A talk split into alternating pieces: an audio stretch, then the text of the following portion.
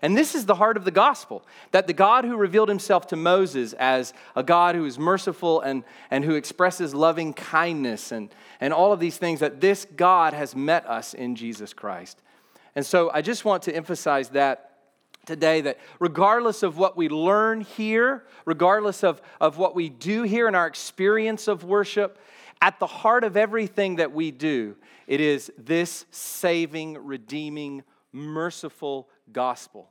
And so, my prayer for each of us is that we've embraced this gospel, that we have found the grace of God in Christ, been forgiven of our sins, and that we have discovered that God is indeed a merciful God. Well, so far in our series on Genesis, we have covered only two verses, one verse per week for two weeks. So we've been kind of going at a, a little bit of a slower pace. But today I want to switch gears a little bit and do something a little different. Today, what I want to do is to take a flyover approach. Uh, where we look at the big picture of the next set of verses that we're coming to. So uh, today, might appear to be a little bit of a, a, a dramatic shift from last week where we looked at one verse, and today we're going to look at quite a few verses. So, our passage for today will be Genesis chapter 1, verses 3 all the way to 31. So, go ahead with me there in your Bibles, if you will. Genesis chapter 1, verse 3, and we'll, we'll read all the way to 31 and touch on uh, that, that entire passage. So, the title for the sermon this morning is God's Six Days of Work, the Big Picture.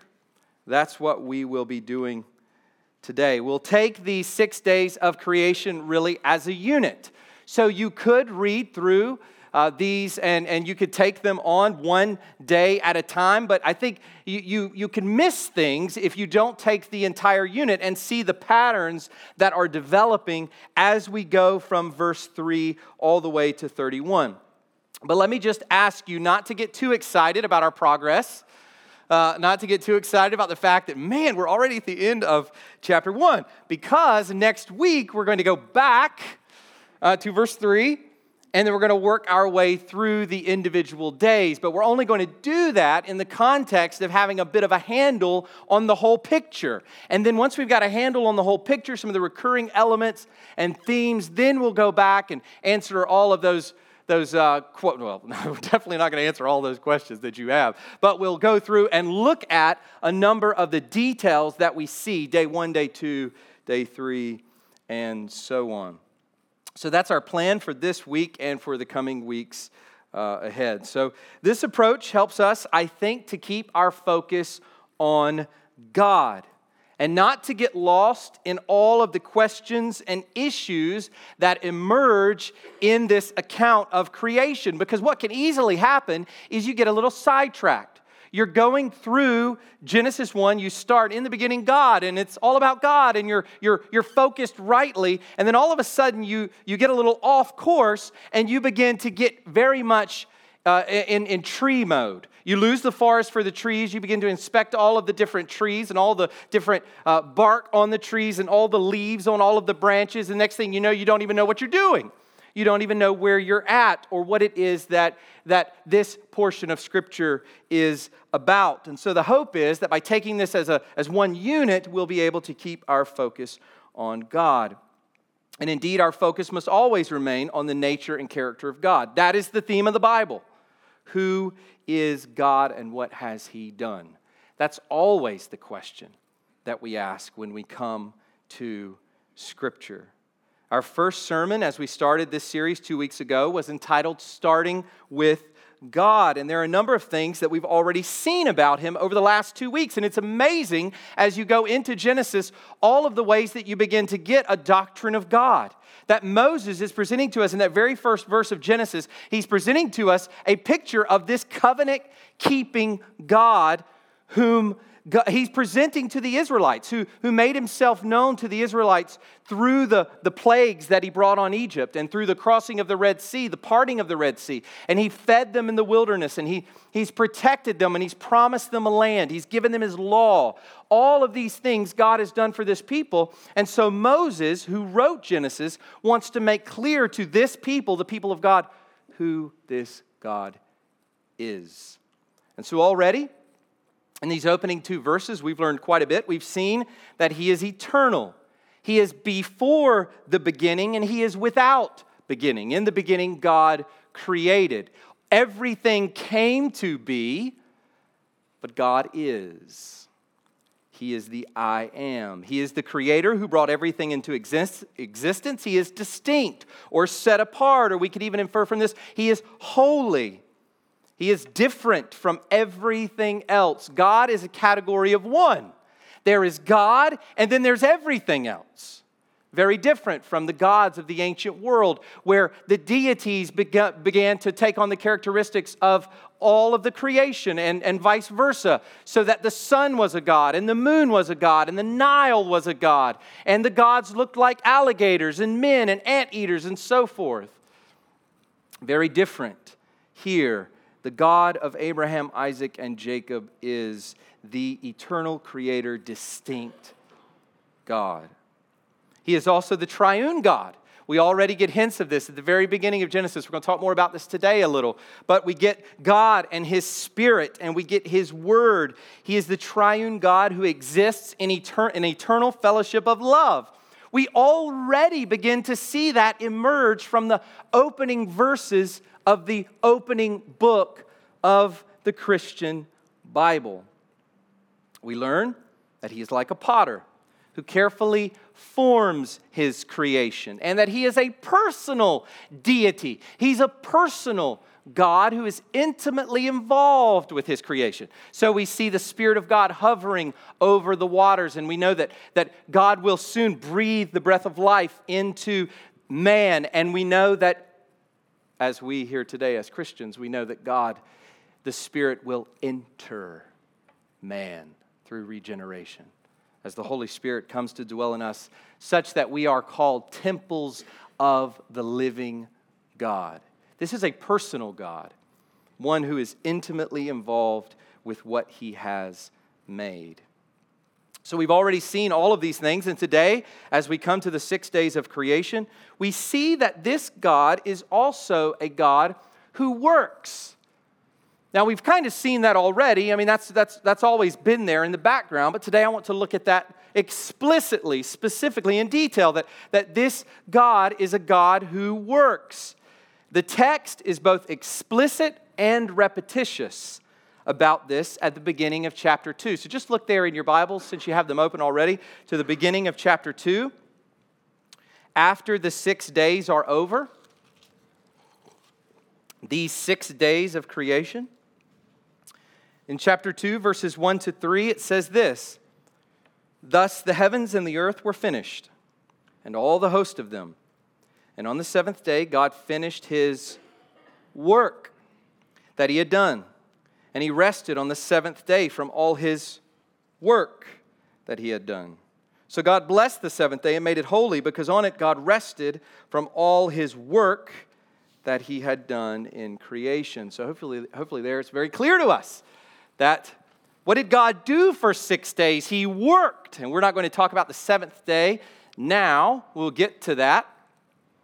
But we're looking at everything that preceded that, these six days of work. So, what does this general truth that God works imply for us? Before we go any further, get into any of the details, we could just kind of stop for a moment, pause, and say, okay, this is a truth that the biblical text presents to us that God works. So, what is or what are the implications for us when we consider that? Well, one commentator puts it this way When the name work is given to God's six days creation, human work is ennobled. It's a word we don't use very often. Human work is ennobled, made noble to the highest conceivable degree as being the copy of his model. It's not interesting when we think about that.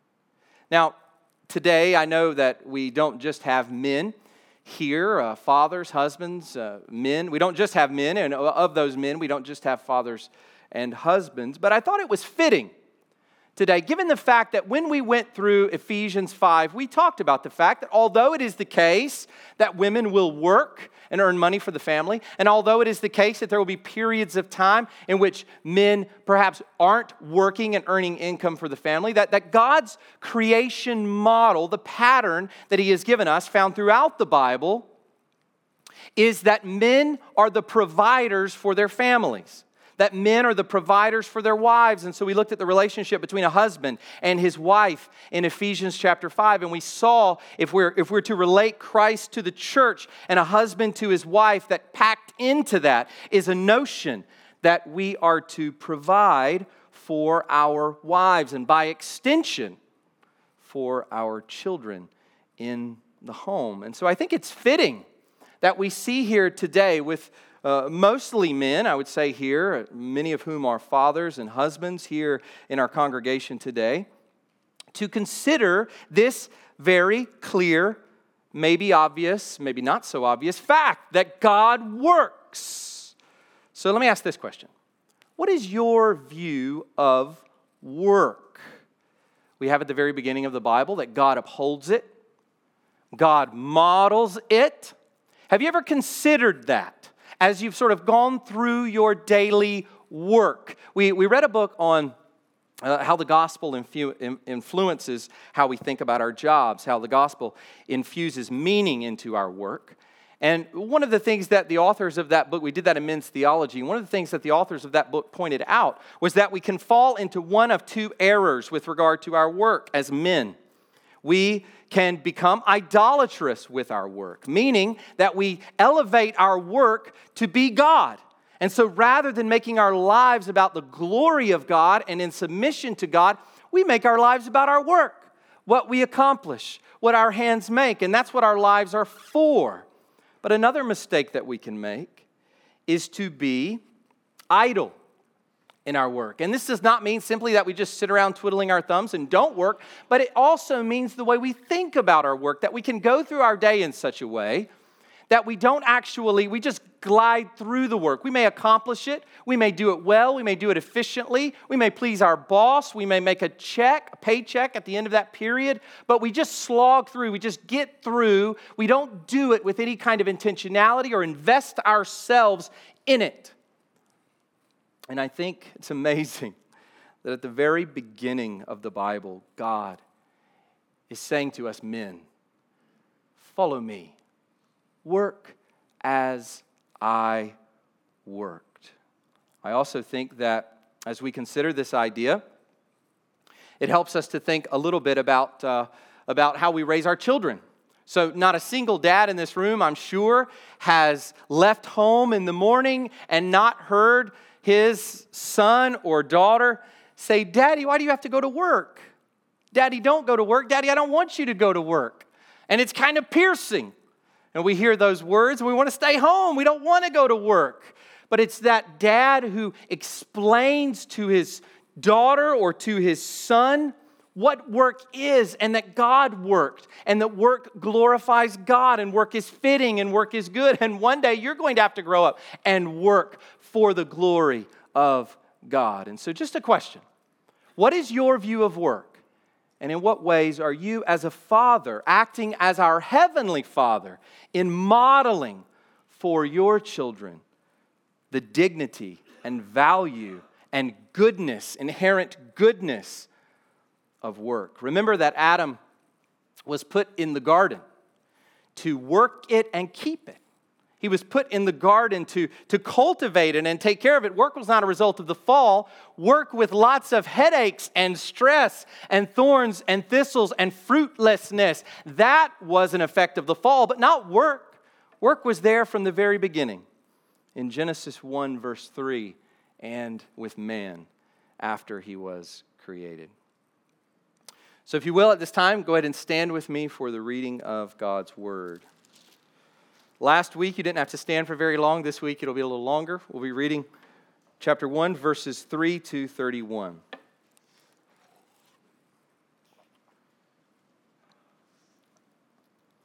This is God's word.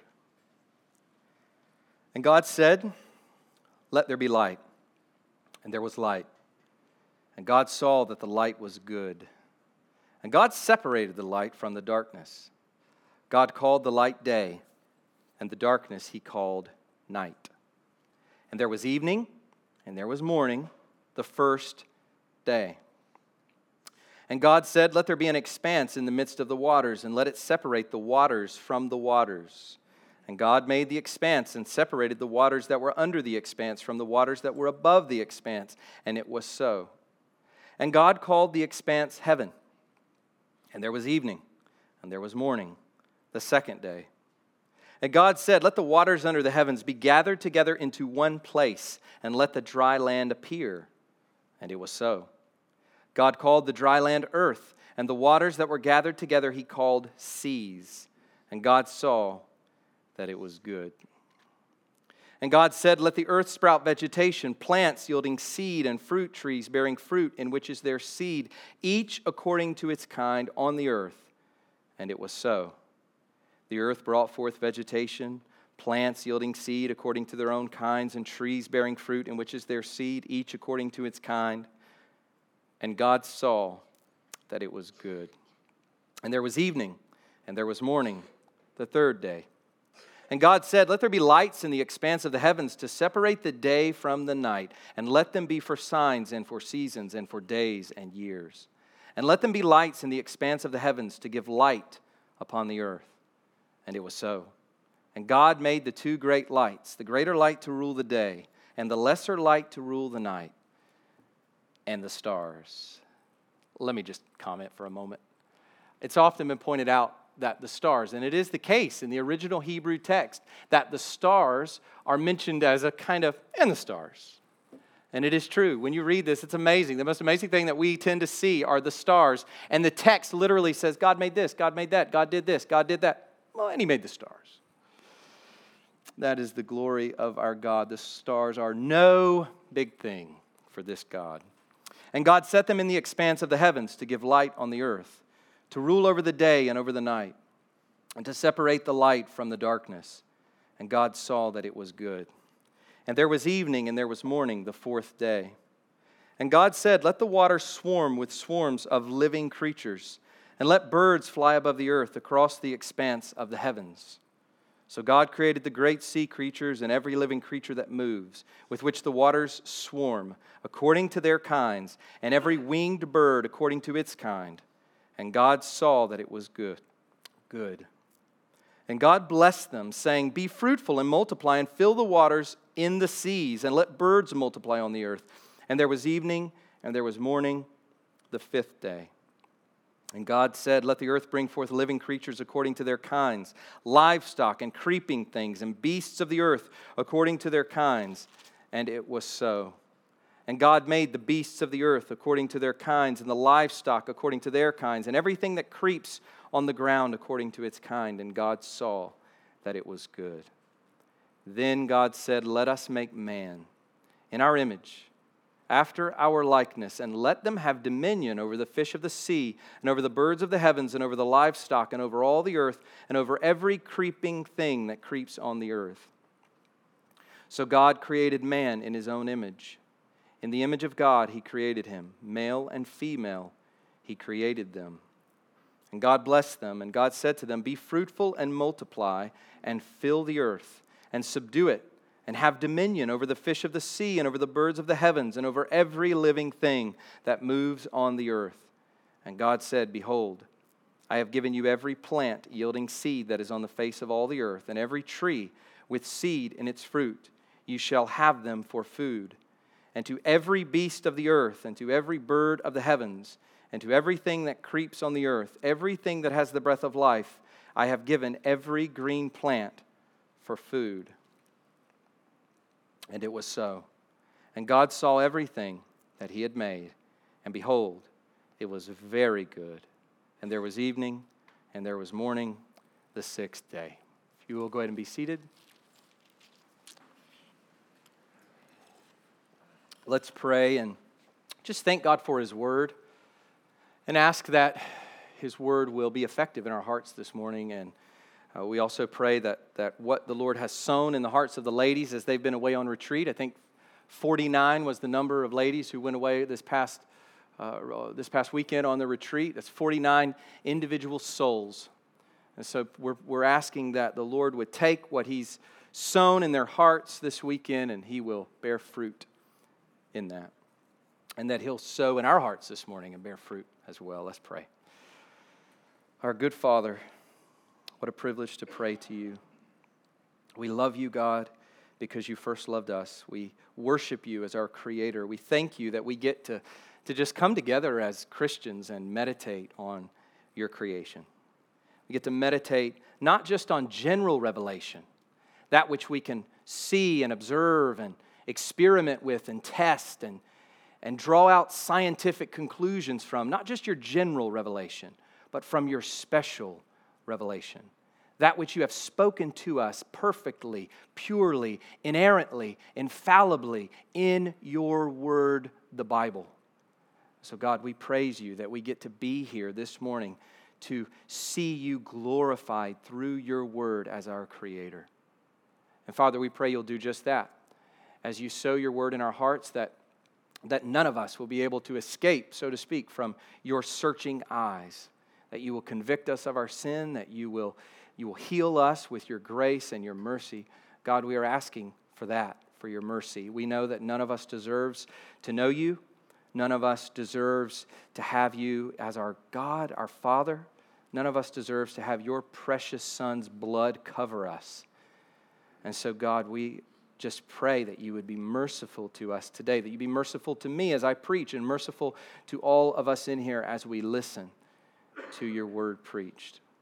Father, thank you for this weekend of retreat for the ladies of our church. We pray that for those who went, that you will take what has been sown and that you will bear much fruit in each heart. We're grateful for the leaders who, who organized it. We pray that we would see much fruit come out of it, Father. And as we, as men, prepare for our retreat in a month, we pray that you would give us preparing graces, that you would prepare each heart, uh, and that you would give us uh, opportunity as men to be able to go. And that you'd prepare Tony Carter as he works on uh, what he will deliver to us from your word, and as he prays, that you would guide him spiritually and give him discernment. Father, we're so grateful that we can ask these things of you, and that we ask and seek and knock, and you listen. You open the door you answer us, you respond. And so, God, we pray by faith now that you will hear this prayer offered here in our corporate worship and that you would, you would answer these prayers, God. You would be with us. We love you. We thank you for this time. In Jesus' name, amen. So, what do these 30 or so verses, you've seen them up there already, what do these 30 or so verses tell us about God's work? Well, I probably could have had about 20 points, but I wouldn't do that to you. So, what I've tried to do is just isolate these three, not, not comprehensive or exhaustive by no means, but these I think are three things that we absolutely have to consider if we are to take these verses as a unit and dive into them and prepare ourselves for what we're going to see uh, when we begin to look at each of the days. And if we are to take stock of the recurring words, the recurring themes in these verses. So, three things I want us to see this morning as we go through. First, His Word. And by the way, I'll just redirect you to the title this morning God's Six Days of Work, the big picture. And as we look at this big picture, we see His Word. We see, secondly, His order. And then, thirdly, His delight. So, let me begin with this idea of His Word. When we quickly read through verses 3 to 31, we are struck with all of the recurring language, as I just mentioned. And the first and probably most obvious repeated element is this phrase, and God said. Of all of the phrases and all of the verbiage that we find from verse 3 all the way to the end of the chapter, verse 31, this is probably that thing that you associate most, perhaps. If you've had any uh, experience in with, growing up in church or if you've been around the Bible or other or folks who are Christians for a while, this is probably what you would associate most with these verses is this phrase, and God said. So I want to just quickly just plow through those. Verse 3 and God said, Let there be light. Verse 6, and God said, Let there be an expanse. Verse 9, and God said, Let the waters under the heavens be gathered together into one place. and let the dry land appear. Verse 11, and God said, Let the earth sprout vegetation. Verse 14, and God said, Let there be lights in the expanse of the heavens. Verse 20, and God said, Let the waters swarm with swarms of living creatures, and let birds fly above the earth across the expanse of the heavens. Verse 24, and God said, Let the earth bring forth living creatures. And verse 26, then God said, Let us make man in our image after our likeness. So, in some ways, this would be considered a little bit of a skeletal structure for, for understanding how each of these things are connected. This recurring phrase, and God said. So, it shouldn't be any surprise to us that when we come to the New Testament, we see the authors of the New Testament drawing attention to this idea that God created everything through His Word. Any reader of Genesis, anyone who opens up these, these verses, the Hebrew people who would have had much exposure to these verses, would have constantly seen that recurring idea, and God said. And indeed, we get this theology coming out in the New Testament. So Hebrews 11:3, listen to this. Listen to these words. By faith we understand that the universe was created. It doesn't say by God. It says this. By faith we understand that the universe was created by the word of God. Now that is God. Don't hear me wrongly there, but I just want to want you to see the specificity that he's saying that it was created by the Word of God, so that what is seen was not made out of things that are visible. And this already tells us a couple of things about the science and religion or science and theology discussion. Just on a very, very superficial plane, we already see that although the creation itself is obviously made by God and it reveals his eternal power and divine nature, as Romans chapter 1 says, and that human beings are not without evidence for a first cause, for a first mover, even to go back to a, a, an idea of Aristotle, who was not uh, part of the people of God that although there is evidence for all of these things, that, that all of it goes back to God, we realize that man's heart is corrupt and sinful in suppressing the truth and leaning into unrighteousness, that he suppresses the truth out of an unrighteous heart that rebels against God. And so we have these words by faith. We know that it is only through the light of God's grace that a person can come to understand in all of its fullness that the worlds were created by the Son, as Hebrews 1 says, and here, that everything was made by the Word of God. And the claim of the New Testament is that this Word of God is actually a distinct person of God who was sent to earth to become man. So, do you see how the Bible begins to fit together? That when we come to the very first chapter of the Bible and we read, and God said, and God said, and God said, we see extracted from that that God made everything through His Word. And then the New Testament writers want to say that that Word is a person. And so we get John chapter 1, verses 1 to 3. In the beginning was the Word, and the Word was with God distinction. And the Word was God, sameness. He was in the beginning with God. And here's the language all things were made through Him. By faith, we know that the universe was created by the Word of God. And here we see in John 1 that all things were made through Him. And without Him was not anything made that was made. Isn't that amazing? That there's not one thing that God has created, including the angelic beings who fell down at Jesus' feet and said, Holy One of God, including Satan himself who tempted Jesus. Not one created thing, visible and invisible, exists but by God's word. He spoke all things into existence. And then we're told in chapter 1, verse 14 of John, those amazing words, and the word became flesh and dwelt among us. That is incredible. It elevates our minds up to worship Jesus in ways perhaps that we have not. Christ is God.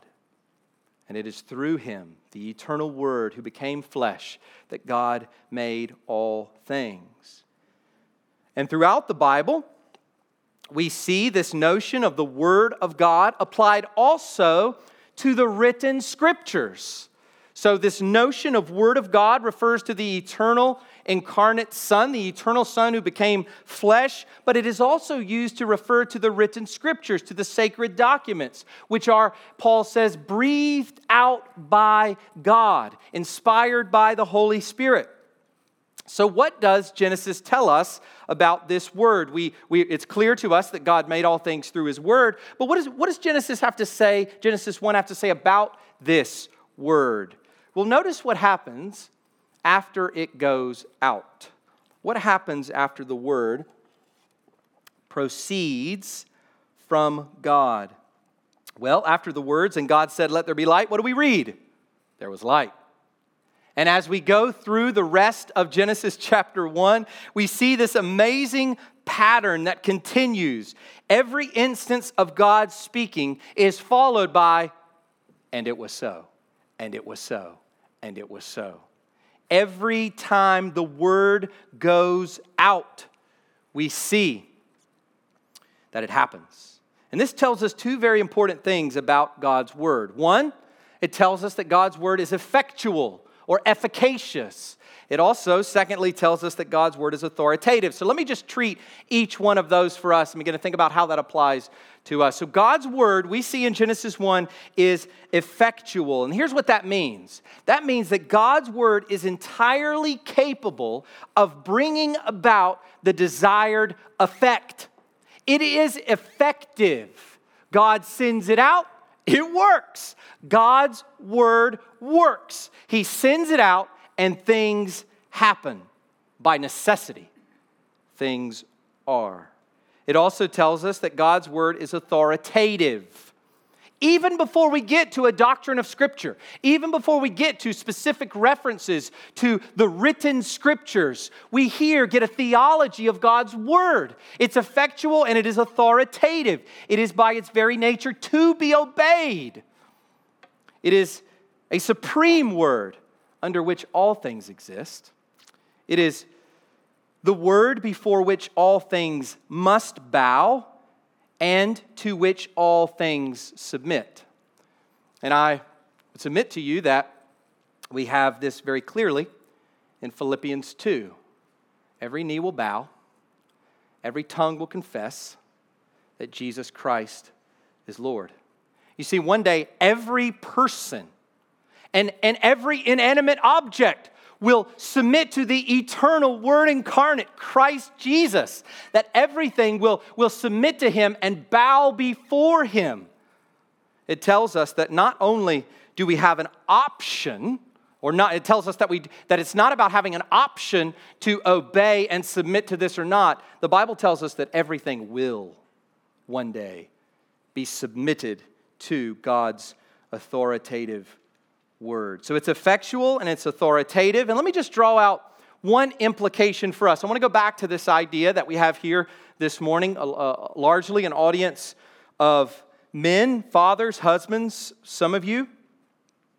And I want to just draw out this one implication for us of this truth that God's work, God's word is effectual, and it's this.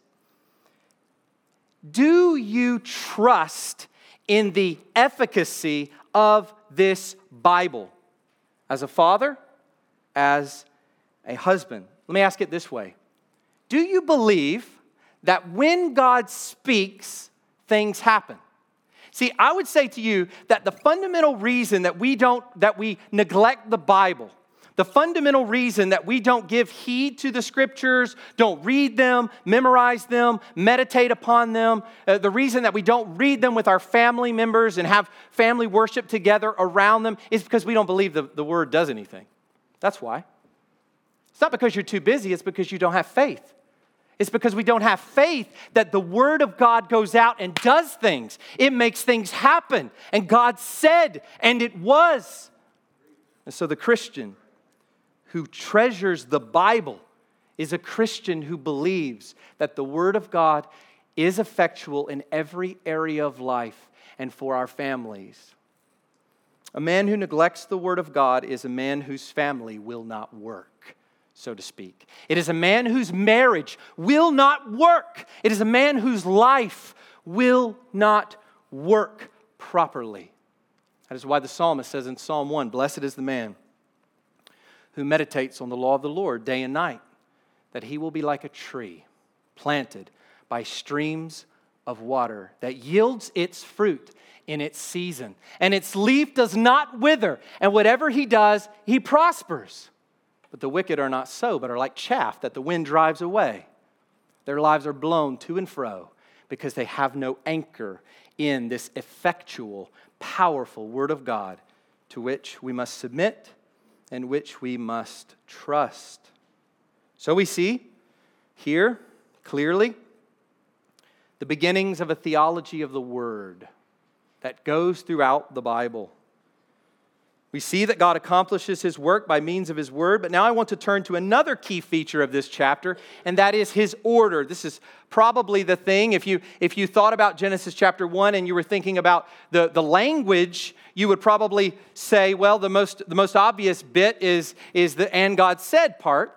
But if you were taking it as a whole, you probably, your mind would probably be drawn to what is the arrangement or the order of creation. So let's look at that, his order. One of the most striking characteristics of Genesis chapter 1 is this orderly arrangement of God's creative work.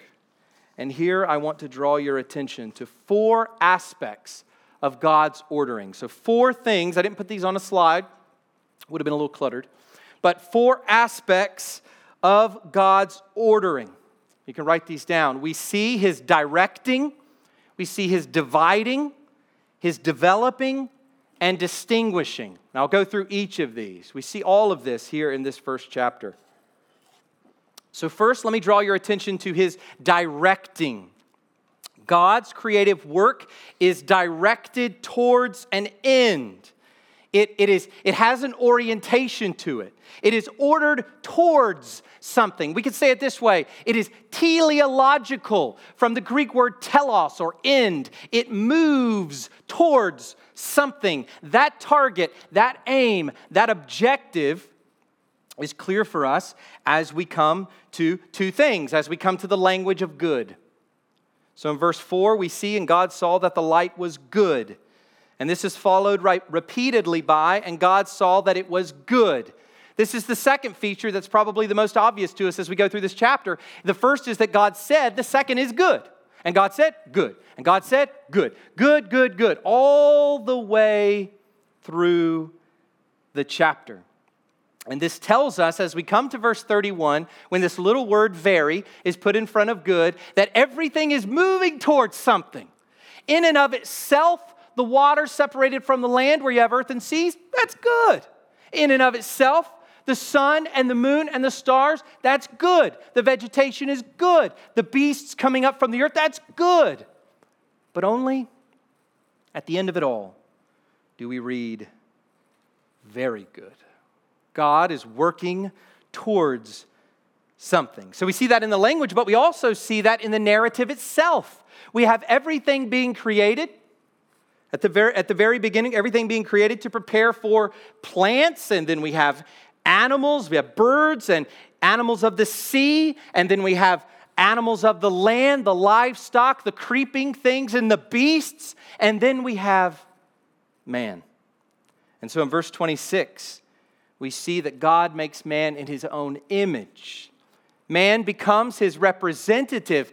God tells him that he is to have dominion over everything he has made. And what this tells us is that not only in the language, good, good, good, good, very good, but also in the narrative, as you finally come to the creation that is made in God's image and that is over all of it, do you have the crown, the apex, the pinnacle of all that God is doing. So all of this tells us that God is ordering it towards an end, He's directing it. Secondly, He's dividing. So he's directing, and then now we see that he is dividing. God divides his creative work into distinct units called days. So in verse 5, we see, and there was evening, and there was morning the first day. the second occurrence, verse 8. And there was evening, and there was morning the second day. No, I'm not going to go through and do all of them. There's six of them. Uh, there was evening, there was morning, day one, two, three, four, five, and six. God divides his work into these distinct units, and the text here calls these units days. Now, I'm not going to do it right now, I'm not going to do an exhaustive presentation of the different views on the days of creation. But what I will say is this from the language used, these are equal units. These are equal units that are delineated, delineated by the language evening and morning. And I would submit to you this, despite the fact that many want to make little of this, these units are defined. These units called days are defined by this phrase, evening and morning. I was talking with someone this week, and the question came up, and I, and I thought, okay, well, let's assume for a moment that God made the world in, 20, in six 24 hour literal days. How else would He tell us? How else would He tell us? If we assume for a moment that that is, in fact, the case, that that is true, as I believe, then how else would God tell us that He's talking about days? Days understood as 24 hour units marked by the passage of evening and morning. Another thing I would bring up is look at verse 14 of chapter 1. And here I'm not giving a sort of exhaustive presentation of, of a, a viewpoint that holds to a literal 24 hour day view of these days in Genesis. But I want you to notice one other thing, aside from the fact that these units of, of, uh, of work are, are delineated by these, this phrase, evening and morning, and there's no sense whatsoever that they're, that they're different from one another. So you can't say, well, this one took you know, this many millions of years, and this one took this many billions of years, and this one took this many millions of years. There's, there's absolutely nothing in the text that distinguishes these units from one another. They all get the same delineation, evening and morning. But another thing I want you to see is in verse 14. And God said, Let there be lights in the expanse of the heavens to separate the day from the night. And let them be for signs and for seasons and for days and years. Now, here's the point I want to make there. Here we have a consciousness, think about this, a consciousness of, uh, on behalf of the author that within this unit of text where we're being told day one, day two, day three, day four, day five, day six, within this, this unfolding of, the, of this presentation of the days, we actually get the author conscious of the fact that there is a, a, an inherent distinction between a day and a year. That tells us that if we are to read through these days, and, and get the sense that actually we're not talking about a day, we're talking about a year. And actually, we're not talking about a year, we're talking about manifold years. We're talking about many years. It's hard for me to accept that that would be the case in a context where the author is clearly delineating between a day and a year. More could, much more could be said on that, but the larger point that I want to make is that God is ordering his creative work by dividing it into these distinct units. He's directing, he's dividing, and he is developing. That's the third thing I want you to see. He's developing. God progresses through his creation in a series of steps. These are unfolded as we go through the narrative of Genesis 1. There are steps. One task precedes another. Some have commented on what appears to be a pattern of forming on days one to three and filling on days four to six. And so some have argued, well, when we come to Genesis 1, we're not talking about chronology at all because it's being logically grouped. And so this is called the framework theory or the framework view. So, in opposition to a 24 hour, in distinction from a 24 hour literal day view and a day age view, which would say that each of these days is actually an age of, of a, a, an undisclosed amount of time, another view would be the framework view. And the framework view says that what we have here in verses 1 uh, or in days 1 to 3 is a kind of forming it's a literary device. It's a forming, and then days four to six, we have a filling. And so the literary device, which is logically grouping these days, it kind of kind of sets aside a need to see this as chronological. So that's one view out there, not a view that I accept, but one that is out there. Nonetheless, we do appear to have a general structure like this a forming and a filling on the latter three days. And what it tells us is that God is developing his creation. God's work is methodical, it's logical, it's organized. And here's one thing that we need to see the steps act as a means directed towards his desired end. I want you to see that. It's very important. There's a relationship between the end and the means with God as a worker.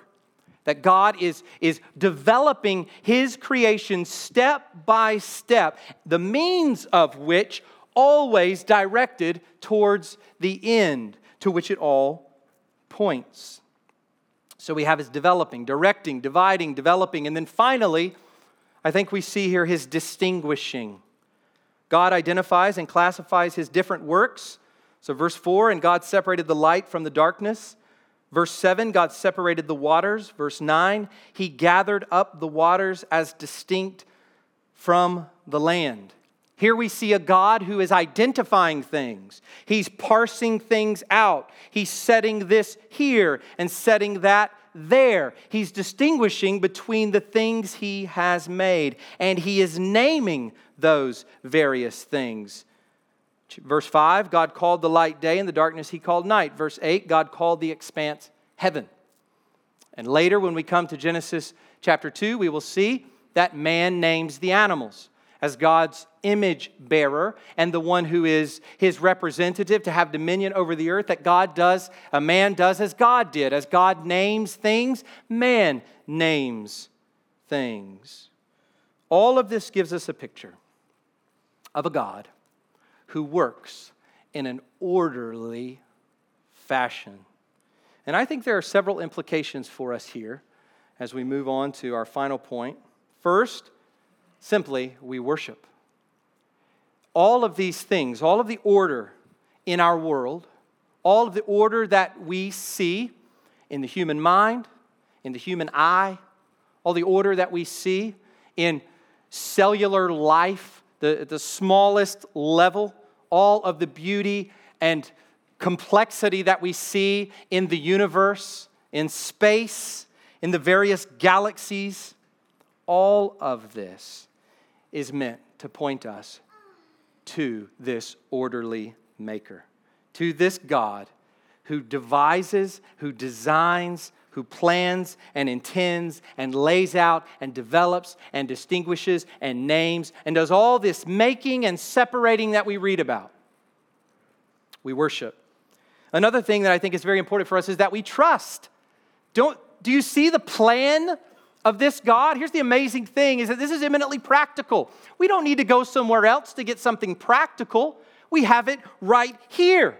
We are told that this God, the God and Father of our Lord Jesus Christ, the one whom we call Abba, is a God with a plan from the very beginning.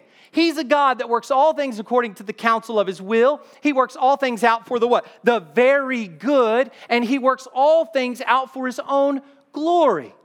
And that tells us that just as God had a plan when He divided the waters, He has a plan in our lives every day, in the good and the seemingly bad, in the struggles and trials and in the joys of life.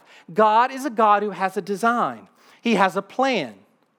And I would submit to you, He cares far more for us, even now, than He does for fish and waters and birds lizards, dinosaurs, whatever. He cares for us, and we can trust Him. We can trust His plan. And finally, I want us to see that we learn and emulate. As those who are in God's image, I think we get a little bit of a theology of work. This is amazing when you think about it. We would go all over the place to find self help books on how to work well. We will go all over the place to find books on, you know, what, what we need to do in order to be effective and productive and efficient and fill in the blank of all the different self-help conferences that you could get out there. Let's just emulate our God. Here's, here's what we're told. That we ought to direct our work towards a goal. that we should divide our work into rational units, that we should develop steps so that means reach an end. There are no dangling means. I mean, that's why we waste our time, right? We have dangling means. We're not headed towards the end. We get lost in the means, and then that becomes an end, and we forget that it's a means, and we come back, and then we get lost again, and so our day's gone, and then our week's gone, and then our decade's gone, and we die. I don't mean to present such a hopeless picture of life, but I mean, so often that's what happens, right? We just flop from one thing to the next. We don't get anything done. I'm sure we've all struggled with that. God gives us a model for work that we develop steps so that means reach an end. This is practical for everybody in every area of life. We distinguish, we classify, we name, and we take dominion over things. Life doesn't control us, we have dominion over the world. We, we're not controlled by our environment or our circumstances, letting it always push us and move us and take dominion over us. We're told very clearly here that we're to take dominion over it. And one of the ways that we do that, even, is by doing all these things I've just mentioned, but also by distinguishing and classifying and taking dominion. That's why we have things like taxonomy. We name things, we name everything. Human beings are wired this way. Why? Because that's what our Creator did and we're made in his image. It's one of the first tasks of man in the Bible. So much of what we see around us can be defined, can be, can be brought back to what we read here in these opening chapters of Genesis. So we have here, even, I think, a very practical, eminently practical guide for how to work well for the glory of God. So we see his word, we see his order, and thirdly, I want us to see, before we close, we see his delight. Throughout this chapter, the text puts two things together God's seeing and God's approving. It begins in verse 14. Take a look there, verse 14. I'm sorry, verse 4. Verse 4. And God saw, do you see that?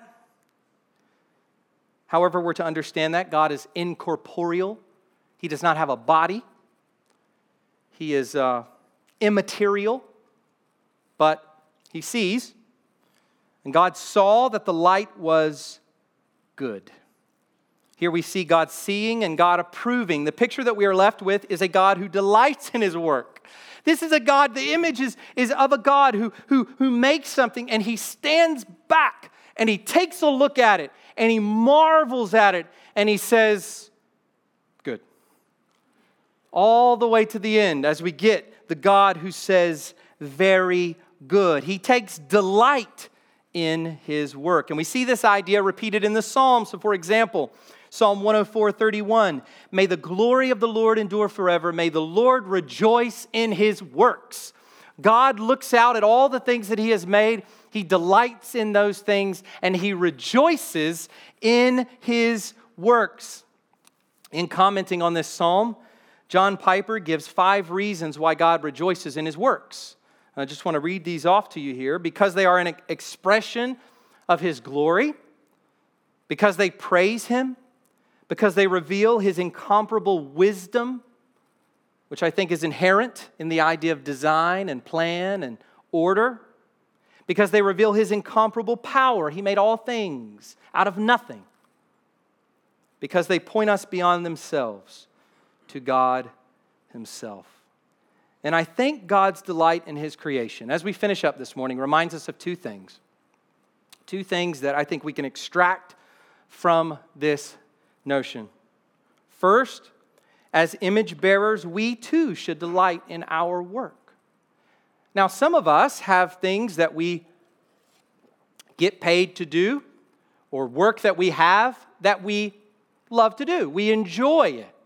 Inevitably, there are aspects of what all of us do that we don't enjoy so much. Things that, that we have to do that are much far more in the duty category in our minds than in the delight category. But what I think we are, we are encouraged to do here in emulation of our great Creator God is no matter what we do, even going back to the person at the, at the time of the Industrial Revolution who's just sort of a cog in a machine, 14 hours a day, the message would be the same would be the same for all of us. We should delight in our work unto God. That's our work at home with our kids. That's our work in serving our wives. That's our work that we get paid to do, work that we don't get paid to do. Everything, all of our doing, we should delight in for the glory of God. And that, re- that comes to my final point, and that is we realize that our work, as with the very first work, is construct, in constructing this universe, is just that for the glory of God. You see, God delighted in his work because his work glorified himself. Let me say, well, that's kind of self serving. That's kind of a strange God. I mean, we recognize that's, that's not good uh, among humans. Well, of course, it's not good among humans because humans aren't worthy of worship. But God is infinite. He is the I am. He is glorious and eternal. He is the only object of worship and praise. And so when God does his works, they are inherently for his own glory. And that tells us that although we delight in our works, we fall short, we come short of idolizing our work. There's a difference between delighting in our work and idolizing our work, and it is when we are, we are most like God when we do both delight in it and glorify God through it. That's when human beings are expressing, with regard to work, the fact that we bear the image of our Heavenly Father. Let's pray.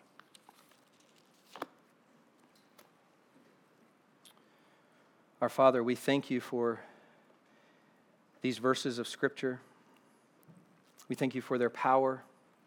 Lord, we, we trust that today, as your word has been looked at and preached and sung and prayed, Father, that it has been effective.